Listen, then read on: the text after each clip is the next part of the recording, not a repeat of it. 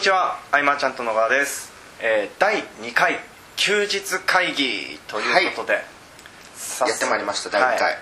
で前回の、えー第1回目の音声はいからですね、あの意見を一ついただいてですね、まあ、一つじゃないんですけどはい。でそのうちでなんかあのももうちょっと基本的な考え方というかその辺についてもうちょっと知りたいよというお声をいただいたので、はいありがとうございます。そっちの路線でちょっと今日は話をしていこうかなと考えてきました、であの、まあ、第1回の時に、まあ、とりあえずやった方がいいっすよっていうお話があったじゃないですか、はい。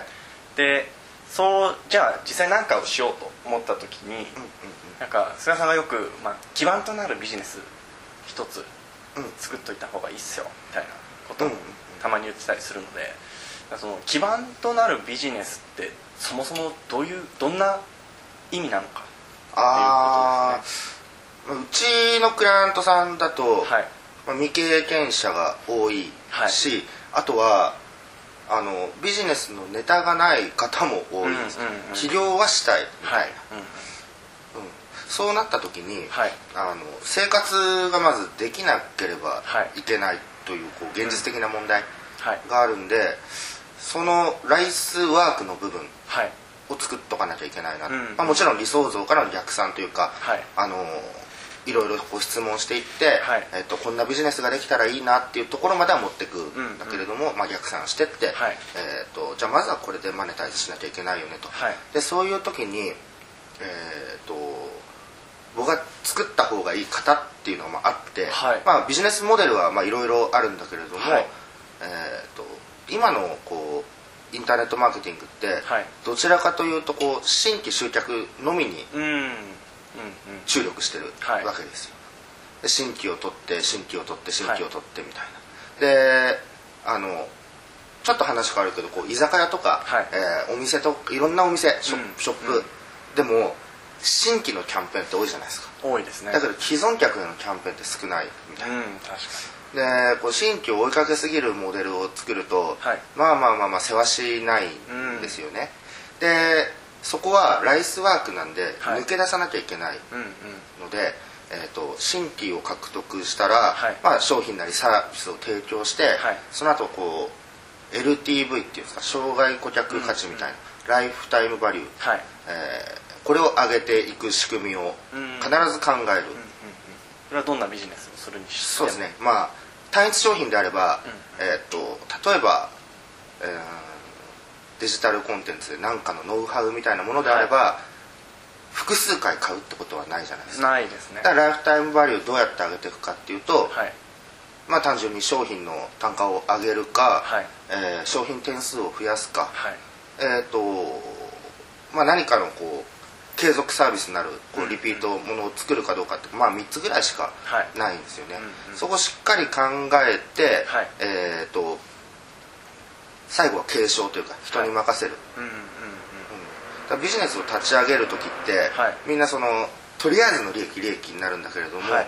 結局僕のこう先輩はい。が言うにはですよ、はい。まあ、ビジネスっていうのは4つしか出口がないと、えっ、となんだっけな継承と。と、まあ、上場売却生産みたいな、うんうん。そしたら僕はその中で継承を選んだわけですけれども、だから一つのビジネスモデル特にライスワークの部分は、はい。えっと、パッケージ化をイメージするんですビジネスの。パッケージかうん。パッケージ化すれば人に任せられるなるほど。うんうん。うん。必要な素材はもう全部あって。そうそうそうそうそうそう。そのサービスを経験してくれたお客さんがはい。パートナーになれば最高なんだけど、はいそういうモデルを作っていかないと,、えー、と収入とはい。時間はい。っていうのがこういつもこうなんていうんだろうな。あの本当は自由な時間と、はい。を作りながら収入も増やしていきたいじゃないですか、うんうんうん。だけど時間がなくなってはい。収入が上がっていってみたいなモデルになりがちうんになるんだけれどもこうやってちゃんと継承していくモデルを作っていくと、はい常に自分に時間があるわけですよ。時間があるとあの暇になるからいいってことじゃなくて、はい。えっ、となんだ僕の場合だったらなんと結婚したじゃないですか。はい。なんと。そうすると、はい。家庭の時間はい。まあプライベートの時間と、はい。あとはなんかチャンスがあった時にすぐに飛び込めるビジネス。なるほど。なんか忙しいと飛び込めない。んはい。だよね。だからその2つとかも自在にこう時間を自由にしながら、はい。で他のビジネスはたとえ利益が半分になろうが任せるっていう、ううん。この基盤を持ってると持ってないでは、はい。相当こう挑戦できる度合いが変わってくる。んそうですよね。それしかないってなったら他に行きづらいですよね。でなかなかこう資金がこう潤沢にあるっていう人はいないんで、うん。うん。うん。限りある中でやるとしたら、はいまずはそういう着実に利益が出るモデルを作っていくと。でそこは非常に一見地味に見えるんで、はい。えっ、とまあこれを聞いてくれてる方もそうですけど、はい。なかなか作ろうとしないんですよ。もっとなんかツイッターでバンってやってドーンって入るみたいな、フェイスブックでドーンみたいなのが大好きになってしまうと。はい。ただその人たちは、はいその次のブームに乗りその次のブームに乗りっていう、うんうん。その流行りを巧みに使って先導するマーケティングがあるわけですけれども、うんその渦に入ってしまってる、うーん。悪いことではないんですよもちろん、うんそこで何かできればいいっちゃいいんですけど、はい。おそらく見てる限りでは、うん。ほとんどの人がうんうん。ただなんか買ってしまってる、はい。なんか最新のものを買っておかないとうん。置いてかれてしまうんじゃないかみたいな、ただ、えー、と現実は抑える部分っていうのはもっと違うところにあるよっていうのが、ううん。んあのこれまた、まあ、関連があるようでないようでちょっと僕自身もよく分かってないんですけど、こうビジネスをやっていく上でこう仲間というか環境というか、すごく大事だと思うんですけどうん。でそれって、えーとまあ、どのコミュニティに行くかとかでも結構決まってしまうような気はするんですけどうんで実際問題まあ一人で何かをしようとした時にあのなかなか周りに引っ張られるというかなかなかモチベーションが続かないなんて人もいたりすると思うんですよ。ああなるほど。はい。でその例えばその同じ志を持った仲間に出会うためにはどうすればみたいああ、な例えばでも、はい、はい健太がうちに来た時ってどんなケースだったかっはいてことだよね、そうですね。ちょっと特集であお話をしますとはい。僕あの本を読んで僕の本をはいはい。はい。菅さんの本を読んでこいつはすげえと思ってですね。なあのもっと知りたいなと思って検索をしたらあの当時、えーやってた菅ゼミナールっていう若手起業家支援の、えー事業のページにたどり着きましてでそこでいきなり電話をして。そう申し込みフォームあったのに電話してきたんで。はい。そうそうそう。でそしたら菅さんにも代わっていただいて。で面接してくれるっていうことになって。で行ってっていう形なんで思いっきり飛び込んでますね。そうそういうことじゃないかなでもやっぱり。うん。はいえっとまあな何かしらブログを立ち上げて、はいえーまあ、情報発信していく中でつながりができることもあるかもしれないけれども、はい。うん。なんだろうね。自分が飛び込みたいというか興味持ったところに行けば、そこでの出会いはうんうんうん。必ずあるんじゃないかなとは、あ僕今話してて思ったんですけど僕あのいきなり菅さんのところに行ったじゃないですか。でそうすると菅さんのにも周りの人がいるわけじゃないですか。もちろん事務所の人もそうですし会員の方もそうですし。でその方々って僕と同じようにすごいまあ変な言い方ですけどすごいな魅力のある人だなと思って集まってきてる方だと思うんで話が合うんですよね。そう話が合うと思う。みんな変わったところがあるというか、はい。えっ、と地元に帰ればみんな少数派というか、はい。でも少数派が集まればその中でまた大枠があって、うんうんうん。でまたそこからさらに少数派少数派っていうことで、はい。自然とあのエッジが効いてくるというか、うんあのまあ、よく自己ブランディングなんて言われることもはい。あったりとか、まあ、USP をどうするかとか、いろいろあるけど少数派少数派に行けば行くほど、はい。い、い感じにとんがってきてるなとは思うけどね僕は、あの僕がそうですね。今話しててすごく思ったのがなんか順番があの仲間を見つけようじゃなくてなんか師匠を見つけようの方が早い気がしました。ああ僕いないんだよね。まあお世話になってる先輩はもちろんいて、はい。勝手に師匠と思い込んで僕が。なるほど。でその人にはい。声をかけてもらうために結果を出そうみたいな。うーんなるほど「ああ菅ちゃんちょっとうちのやってよ」とかはい。言われる存在になってやるっていうはい。のはかなりあった、うんうんうんね。うん。えじゃあその菅さんの企業企業当初の話なんですけどずっと一人だったんですか？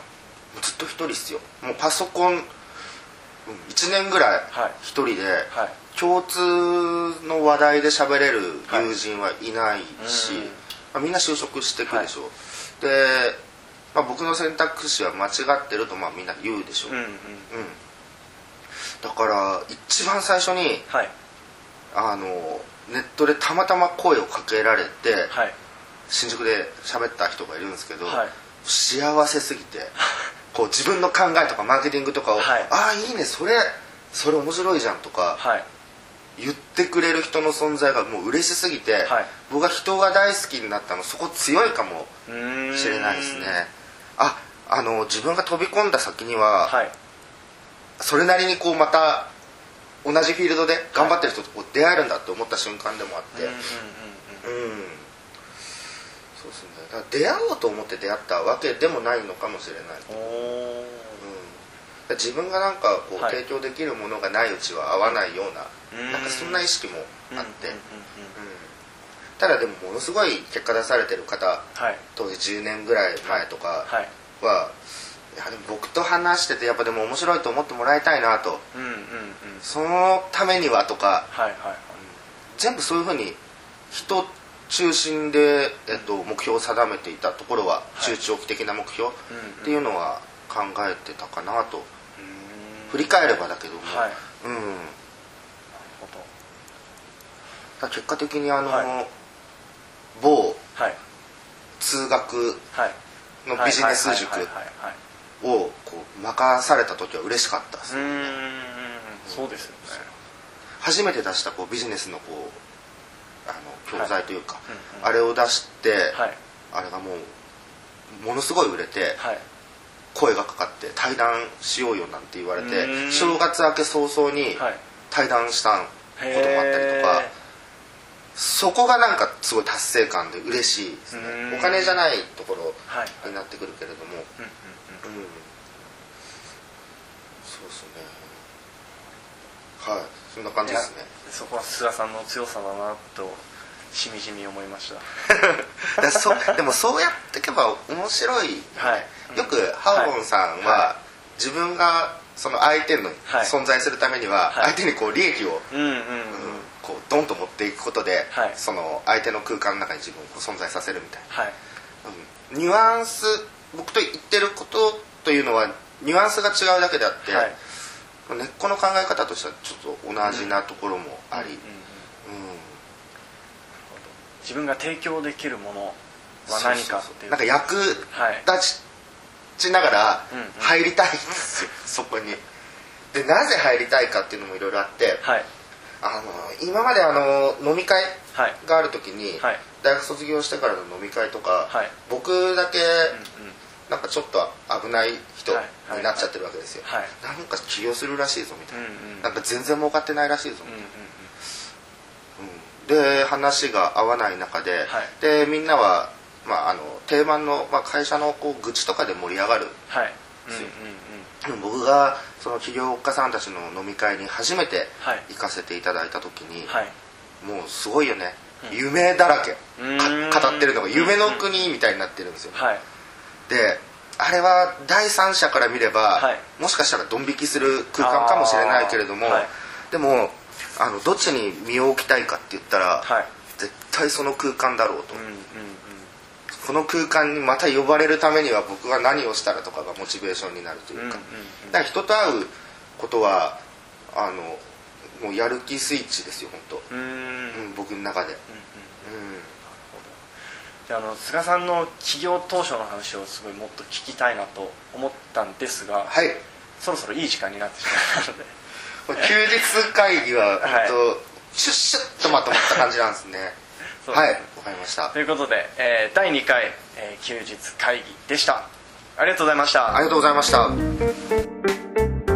休日会議に関するご意見ご感想はサイト上より承っております。